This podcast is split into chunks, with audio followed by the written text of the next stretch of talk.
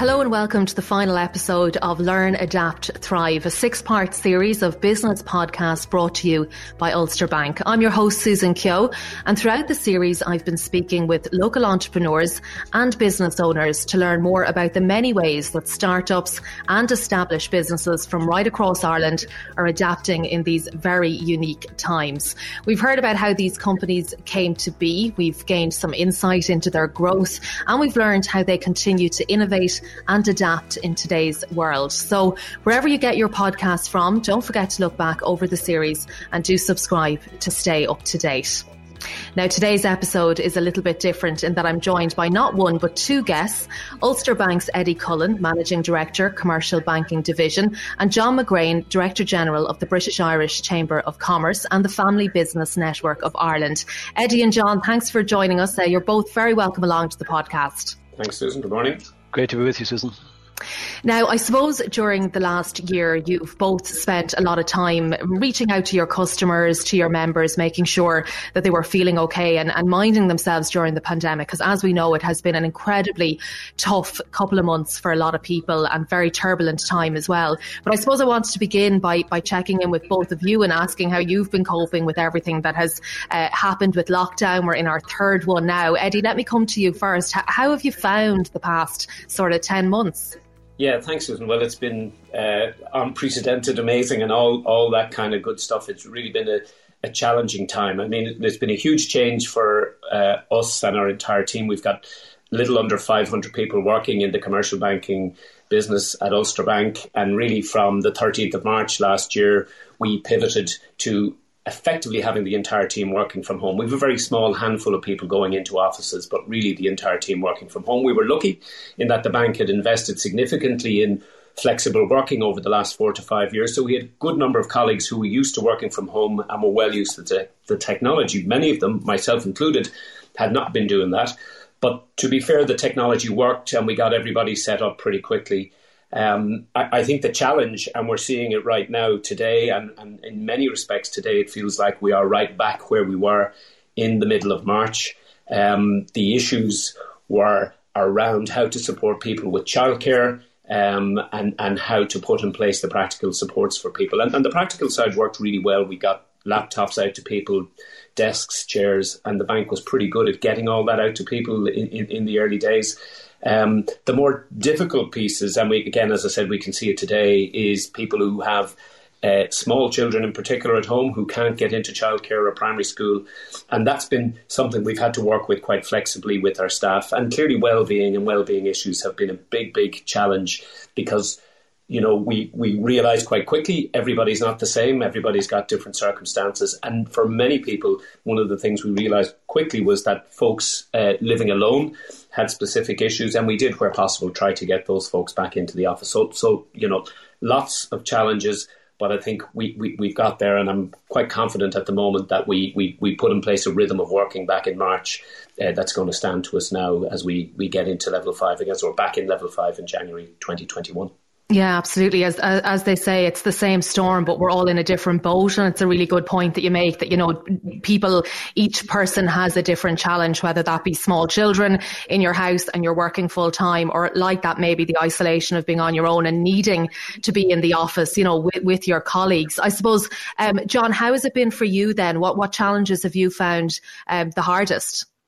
Well, it's been such an unprecedented time, as Eddie talks about. I mean, uh, pretty well everybody in the world now at this stage is, um, you know, looking and saying, gosh, we are now in the second calendar year of this pandemic, which uh, most of the people alive uh, never experienced anything like before. So at every single level, Susan, you know, we, we've been just one part of a wider space where the concerns have been, first of all, about people's health, uh, particularly those most vulnerable, um, followed quickly by concern for the heroes at the front line across the, the health service and the, and the wider public service, actually, who are doing amazing things, and with a lot of help from the private sector to, to beat this thing. Uh, and a lot of the early mindset that helped us to cope by regarding it as a temporary interruption has had to evolve, just like everything else, to regarding what we have in front of us as a semi fairly permanent, if not, you know, slightly longer version of disruption. Um, so, you know, the human psychology takes a while to absorb that and to bank it, so to speak, and to come to terms with it. Uh, and yet, I mean, it's really quite remarkable as all of us look back to look at how heroically, really, and how remarkably, you know, confirming of the human spirit it was to see that actually, you know, everybody pretty well put their hand to the machine and got this project turned around really very rapidly indeed when we look back. Um, the first concerns were for health, uh, but the conduct of business that, that, you know, fuels people's wider well-being adapted quickly enough, as Eddie has rightly said, from very large organizations, from service businesses, from manufacturing enterprises, right down to, you know, small-scale family businesses on this island, on our neighbouring island and beyond. And I think we can feel pretty proud of the human condition, actually, that people did, when called upon, the right thing in the main. It has taught us all sorts of lessons about how to manage communications at public policy level, all sorts of lessons about, you know, great government in these circumstances and the challenges to our elected officials and departmental officials in whom we, you know, place a hell of a lot of reliance in getting the job done. But in overall terms, uh, I think the community has done remarkably well. There have been absolutely abhorrent losses along the way, and it, it isn't over, as Eddie has talked about. We're in the third wave now. Uh, and from the point of view of our own organisation, I mean, I'm very proud of my own modest team that uh, when called upon, we moved instantly to adapt. Uh, and I think we've learned a lot about ourselves, we've learned a lot about our business models, and we've learned a lot about um, the art of the possible, actually, from having to learn quickly, uh, which will stand to us and stand to our business operations and to our, our customers and our members' benefits for some time to come.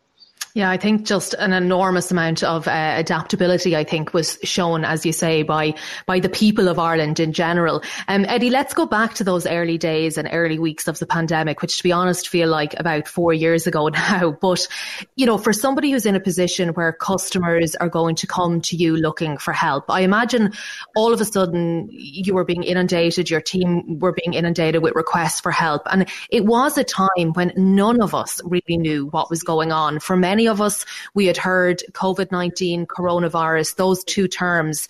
We were only really coming to terms with them, and we really didn't know what the weeks and the months ahead were going to hold. It must have been quite a quite a frightening time to, to try and get a handle on what was happening. Yeah, I, I think that's all very fair, Susan. I mean, actually, as it happened, you, you know, we were having a lot of discussion and getting ourselves organised in late February and into early March. And in fact, before we went into lockdown, Uh, in the early, in the first week in March, we we announced a five hundred million support fund for customers, um, which really was just a piece of reassurance. But to the point you've just made, you're one hundred percent correct. When we announced that five hundred million fund, quite frankly, we hadn't a clue what we were getting ourselves in for and what lay ahead of us as a bank and what lay ahead of society, businesses, and for our customers. Um, And, and those early weeks were really, really challenging. Back to my earlier point, we were organising ourselves, getting people set up at home, sorting out childcare, sorting out how people can work from home and making sure they had the technology. And meanwhile, customers needed help. And there was some very clear, you know, there was an early wave that was happening even before the lockdown kicked in with the leisure sector, with hotels in particular.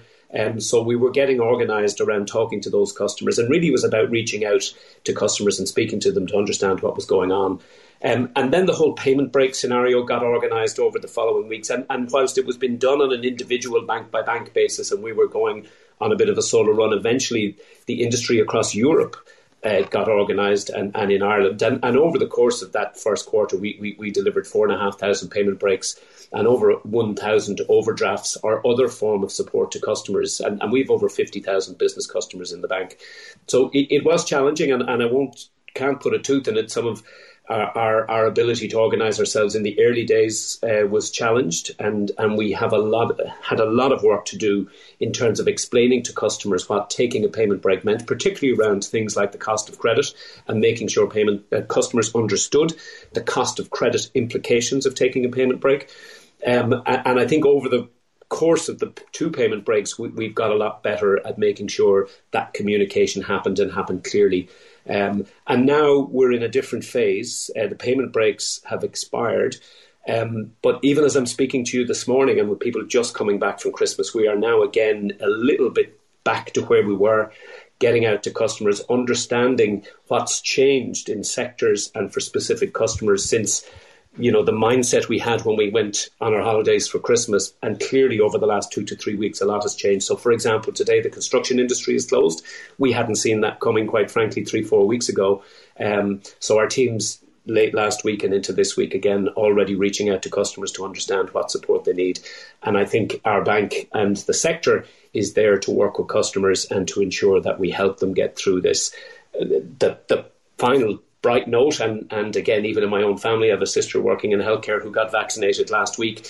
Um, I guess our fervent hope for everyone is that whilst we're in this really, really tough moment right now, is that hopefully, touch wood, we can see an end point coming in, the, in, in, in you know, quarter two, maybe into quarter three. But there's a lot of work to be done for customers in the coming days and weeks. John, the same question to you then in terms of those early days and weeks that, again, you know, seem so far away now because we have all learned so much. And, and we are, well, we're in a different space, but I suppose we're very, we're in a similar space to where we were back in March and April. I suppose, what was it like in the initial stages for you and the, and the people who might have come to you looking for help?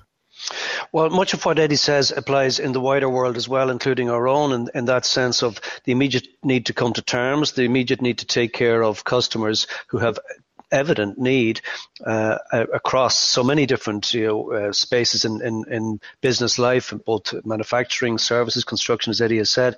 I mean, uh, the irony is, actually, in this great relationship, because Ulster Bank have been great supporters of our work for a very long time. Um, just as uh, COVID uh, led to the lockdown, the first lockdown that we all um, had to contend with, we were about to press go on a long-planned spring um business dinner with Ulster Bank, uh, which Ulster Bank have supported for many years. Uh, again, to salute the very substantial U K-Ireland trading relationship that supports supports so much trade and so many jobs and well-being in communities on both islands. Uh, and that was an early sort of operational casualty, pretty small thing in the scheme of things. But Uh, it, it typifies how we suddenly had to pull down uh, a whole menu of things that we would have ordinarily been working on. And we had to move to online right away to take care of our customers across many different business lines. And our team had to uh, adapt very quickly to working from home, or what we now call living at work, effectively, because it's it's so embedded. Uh, and all that goes with that, and all the learnings, uh, both early and, and along the way. Uh, but what we quickly found, Susan, was that You know, and the human spirit, as I said before, is is is responsible for so much of, you know, the, the ability to be resilient and innovative and creative and to respond to circumstances. What we found very quickly was that actually for us, geography became history, in the sense that a lot of our work is about working closely with businesses across a range of areas, from the family business segment in Ireland to the trading economy businesses between Ireland and the U K. And, you know, I live in Dublin. My, my office is in Dublin. The greater part of my team is uh, are in living in the greater Dublin area, a couple of people on the ground in the U K. A lot of what we traditionally had been doing for our member businesses in terms of advising them and bringing them together and creating network opportunities for them and business opportunities was inherently done face to face, whether that be in one-to-one meetings, group gatherings, full-up conferences, all of the traditional ways in which business people got to meet and develop ideas and opportunities with other people. Um, we did discover that geography became history, because actually moving to online meant that we could not only service the people that we traditionally served now online, uh, both one-to-one, but also in groups, on Zoom calls and all the other things that we've got so used to now, uh, but also that we could reach across geographic boundaries. I mean, barely three Three months before COVID, we had hosted an in-person trade mission from Irish businesses to meet businesses in the northeast of England, in the Newcastle and, and Tyneside area. Um, that probably took about four months of organising to organise all the physicals associated with mm. a fairly major logistics operation. Within a month of COVID, we were doing similar events online. Uh, I won't quite say at the drop of a hat, but far more easily, for, mostly far more easily for our clients.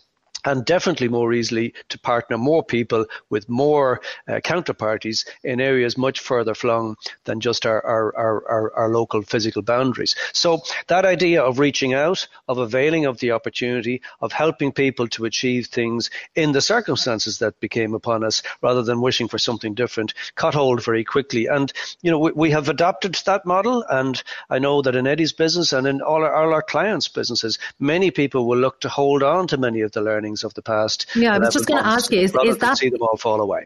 For you, John, is that the silver lining? Like, do you think that the, the old working ways will ever come back, or will you take the learnings from what's happened over the past ten months and, and continue to do that? It sounds like it, it, in many ways it makes life easier for you and the work that you do. Well, yeah, it is. It's silver lining. I mean, it's it's hard to even talk about silver linings still amid such such challenge for so many people, Susan. But there's no doubt about it that, you know, business is in the business of adapting constantly to the circumstances that befall it, whether it's, you know, day-to-day um, changes in their markets, uh, things like Brexit coming along and having potentially significant effects. Businesses adapt to that too. And lo and behold, even at the scale of a global pandemic, business has found itself mm. uh, needing to and and able to adapt. And it is about holding on to the lessons learned, holding on to the efficiencies availed of, uh, but also recognizing that uh, we don't want to dump out the baby with the bathwater either. And we need to be able to come up with hybrid models as, as the pandemic hopefully uh, clears uh, in the first half of this year, and, and re- restore the bit about human contact, because that's so important, both intra-business and beyond. And so hopefully we can develop hybrid models that make the best of both worlds. Oh, both. Worlds. Eddie, let me come back to you there. I mean, we talked there a lot about adaptability, and I think that's been shown by everybody over the past while. We saw, you know, companies, businesses offering to help with the, the national effort when it came to looking for P P E for our healthcare workers. We saw food banks, uh, the donation of food to food banks, hot, hot meals been provided. You know, we saw lots and lots of examples over the past ten months. What, what's been your assessment of how Irish businesses have, have performed and how they've fared over this difficult time? Well, it's been phenomenal, really. Um, you know, it really has been uh, just incredible. Uh, and, and I guess I've always said one of the one of the, the, the great things about the job I do is that you get to engage and work with businesses across multiple sectors, you know, from farmers to the largest P L Cs in, in, in Ireland. And, and that's an incredible privilege because, as I always say, banks And, and other professional services firms are there to support businesses, and that's the job we do. And I think it's been really uh, just incredible how well business has adapted. You've, you've touched on some of them. So, you know, start with the agri-food sector. You know, the agri-sector has, has kept on going, and I know people have, will have heard of the challenges that we've seen in marts and what have you, but by and large, the agri-sector as the, as the starting point in the food supply chain has done an incredible job to keep uh, food and food produce moving into the supermarkets and, and through our food producers, and they've all done an incredible job. Uh, that's just one example, and it's almost disingenuous of me to start talking about too many other examples, but just to touch on one, John talked about healthcare. Uh, we, we, we deal with a lot of customers in the healthcare sector, particularly in, in nursing homes, and, and, and really it is just humbling uh, to see how those businesses have had to stand up and adapt and deal with what they've dealt with. We all know the challenges the nursing home sector faced, particularly uh, in the March, April, May period. Uh, they've learned an awful lot of lessons, and they're working really, really hard, I know, right now. And, and we're doing what we can in our own very small way to support them.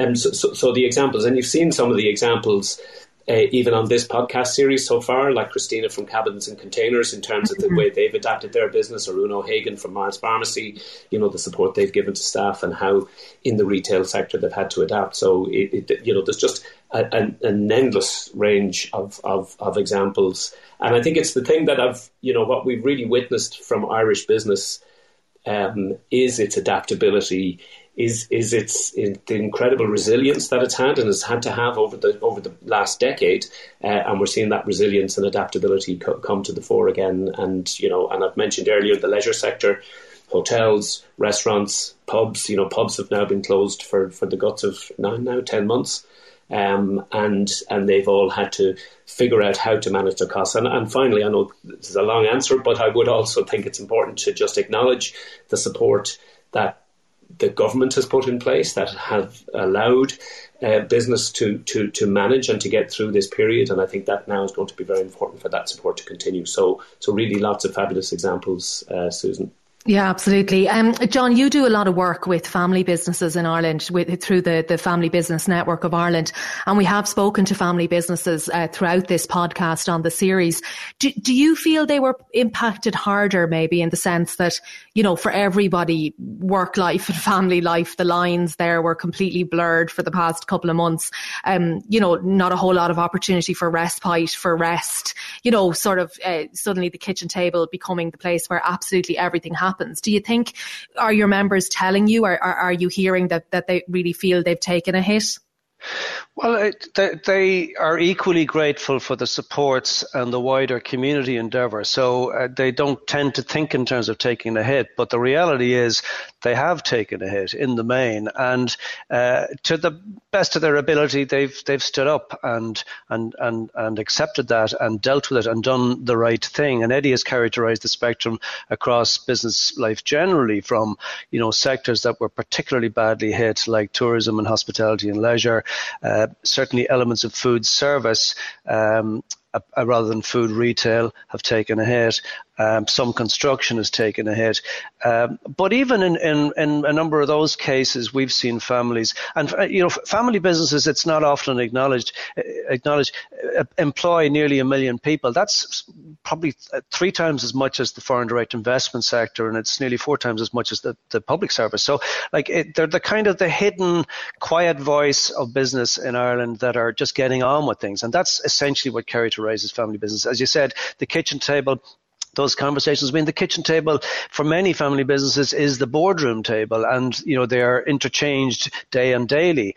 The reality is that I, I, I, I talked, Eddie talked about being humbled. I, I, I am amazed at the work that families have done, true to type, to adapt, to play their part. I saw families uh, take down entire business models and repivot themselves to help the frontline effort by taking any opportunity they could to produce face masks and P P E. I mean, we forget about that maximum crisis level that we had back at the start, when we literally couldn't get enough gowns and garments, for goodness sake. So families stepped up to that right away. The other thing that we saw was families are inherently very innovative as well. And sometimes we think that only the foreign direct investment sector does all of the innovation and technology and such things. I saw families Families look to the next generation of their families, who brought forward pivoting to online at a rate of knots uh, not seen before in those families. I saw uh, I saw families adopt technology and other uh, innovations in such a way that they're holding those now, and they have adapted their business models for the long term. So, yeah, I mean, they've taken a hit, but they've also stood up to that hit, and they are inherently resilient. They are in business for the long term. As we say, family businesses are here for good, and we mean that in every sense. They stay long. They don't fall out fast. They continue to reinvest, not just in the business, but in their local communities, in every constituency. So a lot of our foreign firms, who are most welcome and do wonderful work, are concentrated around some of the larger urban areas, but families are in every town and village and crossroads, and they are that link from, you know, the business fabric of Ireland through to the community fabric of Ireland and the well-being of the country as a whole. So I'm I'm really proud of what families have done. And one of the things that we used the space for over the past year, because we were asked to by government, was to increasingly voice the cause and the endeavour and what families make happen into public policy. So I'm happy that a year on, that we now represent the voice of families and business across a range of government uh, fora, government commissions, uh, from uh, COVID supports right through to pension provision for the future, because families deserve to get that recognition alongside all of the other Uh, actors, if you like, on the commercial stage, our foreign sector and our state sector. This has been a phase in which, you know, the history will show that everybody in the country stood up to the call to get a really important job of work done. Now, Eddie, we don't just have the coronavirus challenge ahead of us. We obviously have Brexit as well, and we must uh, add that into this to- into this conversation. I suppose, look, a deal was done uh, very last minute at the end of last year, um, which is good news, obviously, for all of us. Um, but we do still have uh, some difficulties in terms of trade. I suppose, from an Ulster Bank point of view and your customers, uh, how are you navigating such a, such a kind of challenging situation? Yeah, well, you know, you, you're right, Susan. It's, it's a challenge, and, and in some respects, uh, through last year, through twenty twenty, Brexit kind of got pushed into the sidelines just a little bit. Um, we, we we had put huge energy and effort into Brexit, uh, really since the referendum in twenty sixteen, and I, and I guess luckily, you know, the the, the timeline and, and really the three years that we had to prepare was ultimately helpful, because I think a lot of work was done, and, and we would have done significant work with our customers in twenty nineteen even, and people will recall back in twenty nineteen the various dramas that we had around Brexit. Um, I, I think it's quite interesting at the moment. So so we, we, we spent, as I say, a lot of time informing customers about getting E O R I numbers and being ready to use the land bridge and all that kind of stuff. And I think by and large, customers got themselves ready. But as I always said, and I did say many times before Brexit, there was this something of a deb- divide between what I would call those larger customers who had the bandwidth to get prepared, and, and, and smaller S M Es and the family businesses that John's referring to, who, who really don't have that kind of bandwidth. Um, so there was some challenges, but we're now seeing, as as we're all reading and seeing every day, some of the challenges that are now coming to, to, to bear in terms of uh, getting goods out of the U K, and the uh, logistical challenges and the bureaucratic and administrative challenges.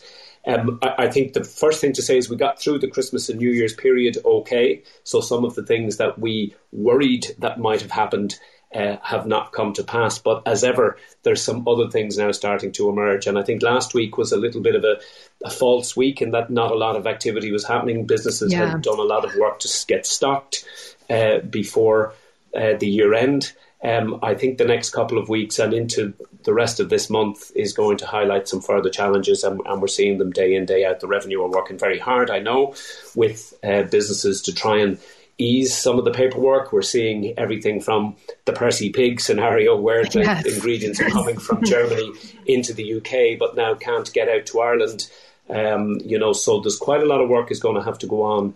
Uh, and, and and as ever, we're talking to our customers, trying to help them where we can. Trade finance and support for, for trade is is a critical part of what we do.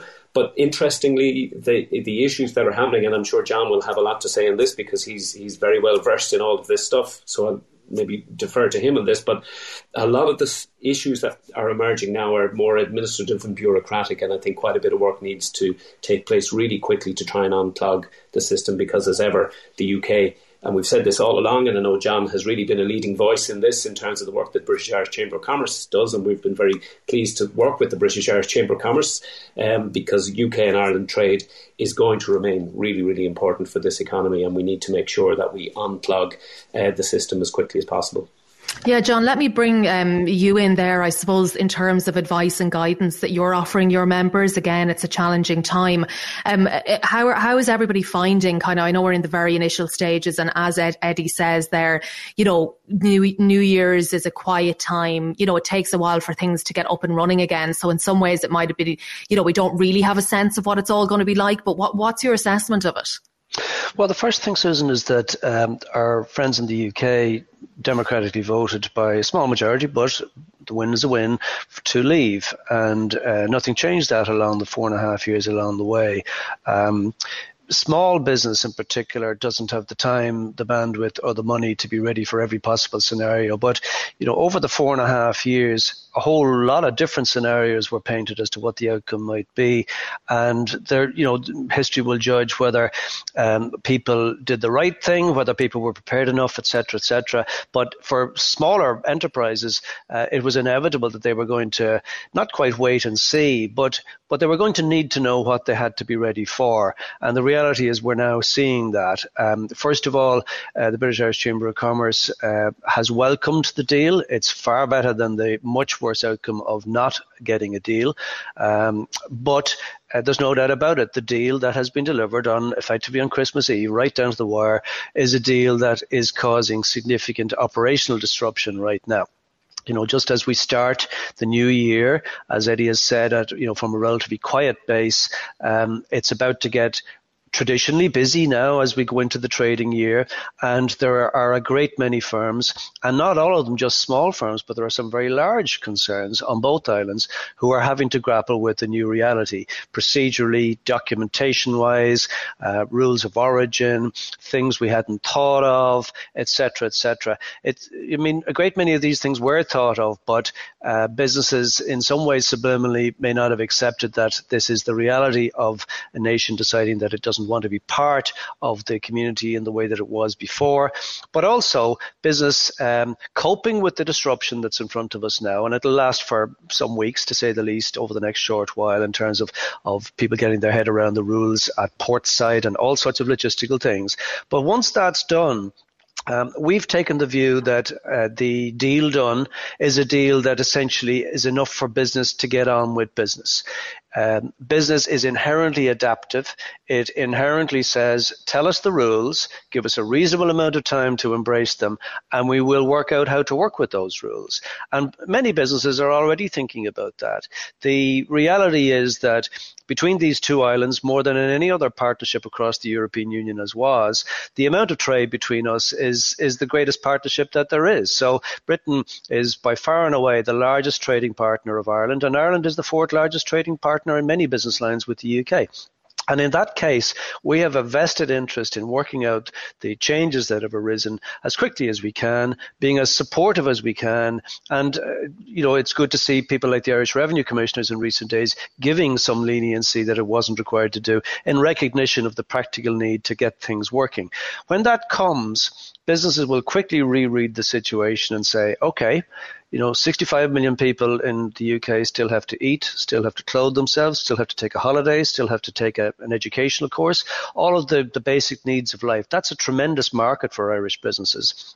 And indeed, on the Irish side, many Irish uh, businesses are joined at the hip with many trading partnerships in the U K. And what happens now is that because the relationship between the U K and other E U nations uh, is changing, there will be fresh opportunities for businesses from this week forward to help people say, okay, in this change market, but the fact that they're both very large markets, both the U K and the E U, how can businesses on either island, but not least in the, in the Republic of Ireland, adapt to by learning what the new ways to succeed are. Let me just give you one example. Um, there is a phenomenal amount of uh, opportunity now for import substitution. Uh, I only learned recently that seventy percent of the yogurt eaten by households in the Republic of Ireland is imported, and half of that import comes from the U K.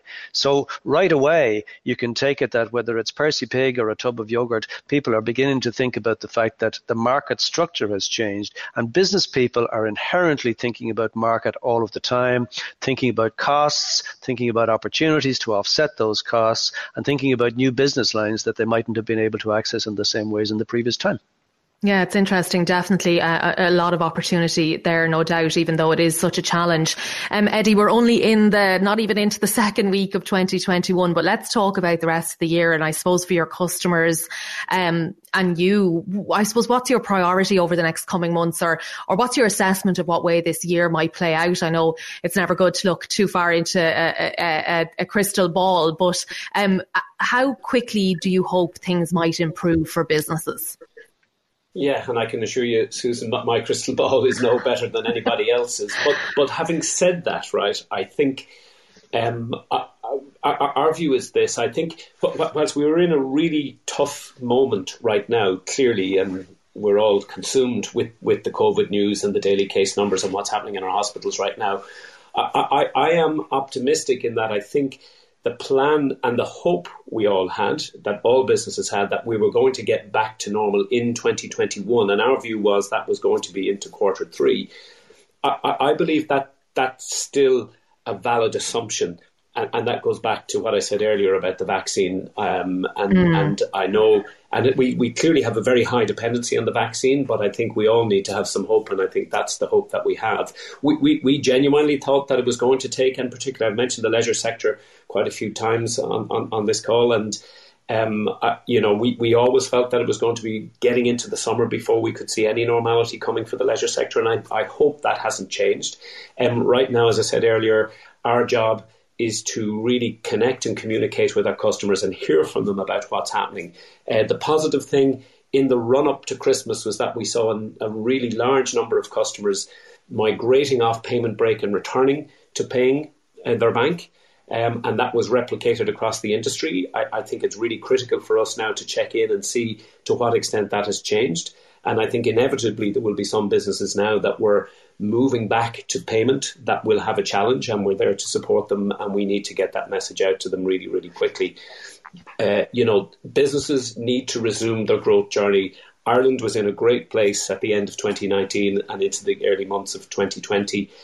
And, and I think that's what gives me confidence. I think the the country politically and economically is responding well. Uh, our economic situation was in a good place. Uh, the E C B has done the right thing, and it has made money available across Europe, and, and our government has accessed that money to support business and support society and support the country, and that will need to continue through this year. But I see, and John's touched on it, you know, there is, broadly speaking, good Uh, you know, good cooperation across society as to what should happen and how we can get through it. So, so I think I'm optimistic uh, that we will get into quarter three and start to see things uh, emerge and come back to normal. But it's going to be a tough, there's no point in pretending otherwise. There's a tough few weeks and months ahead of us as we get to that point. Yeah, absolutely. John, w- would you share Eddie's optimism there that once we get kind of into maybe the, the middle part of the year that, that things could improve? I do broadly, Susan. Um, you know, no one can tell us the exact timing by which we get out of this terrible woods that we're in, um, and everybody is working really well together to to get us to that. So, you know, in some ways we're conditioned now to a sort of a contingency mindset. It says we'll do the best we can. If something else happens, we want to be ready for that. Hopefully nothing worse happens, but we know how we might cope with that. Um, the reality is that businesses Uh, across the, the, the universe in this space, but not least locally in Ireland, are committed to doing what only business can do, which is to deliver the jobs-led recovery that the national well-being is going to depend on. What a lot of that turns on is making sure that the incentive for businesses to retain existing employees, to get back to inc- growing those employees, which is what business wants to do. Uh, in the highways and byways, as well as the, the urban environments, uh, that, that that businesses are both positioned to and supported to uh, get on with that critical job. Uh, it's only the business economy that can grow jobs. It's not going to be the state sector. Uh, the foreign direct investment sector may well be challenged because there are particular things coming down the line for that area, and hopefully we we can hold on to our incentives for F D Is to, to do so much good work that they do in Ireland. But the reality is, like the, the indigenous business sector, uh, not least the S M E enterprise sector, are the people who have been hardest hit, uh, very well supported by the state. I, I absolutely acknowledge on every occasion, Uh, as is right. Uh, they are the folks that have to be helped uh, by all of us to get them get get back to how they were performing before, uh, not least in the most challenged areas like like uh, the disruption to the uh, hospitality sector, as Eddie has touched on, the travel sector. Now, actually, in, in Brexit, people lo- looking at the coastal communities uh, helped by the fishing sector, because there's a new challenge there over the next while. But the reality is, uh, I, I think we can be hopeful that if businesses can be sustained through the worst of this, they are the people who we can all rely on to deliver a jobs-led recovery, which then becomes self-fulfilling. It delivers mm. taxation to the state, where we can get back to investing in the things that we need, important things like education, like sectors that have been badly hit, and like growing talent that can compete in the new norm, both, you know, health-wise and economically in all of these relationships, to, to prosper at the levels that we've previously shown we're capable of doing. Yeah, absolutely. I think we need to keep our fingers crossed, and you have to keep the faith. And, and if you don't have hope, you don't have anything. So I suppose it's kind of a good conversation to have at this time of the year as we as we face into another year that we know is going to be a challenge, but hopefully we will see things uh, turn a corner. But Eddie and John, thank you both very much for taking the time uh, to talk to us on the podcast. We wish you and your teams every success for the future. And uh, indeed, here's to a, a happy, a healthy and uh, a very prosperous twenty twenty-one. Thank you both for being with us. Thank you, Susan. Thanks, Susan. Now, that has been the final episode of Learn, Adapt, Thrive, a six-part series of business podcasts brought to you by Ulster Bank. I've been your host, Susan Keough. I hope you've enjoyed the podcast series, and don't forget to rate, review and subscribe, and keep this conversation going on social media using the hashtag Learn, Adapt, Thrive.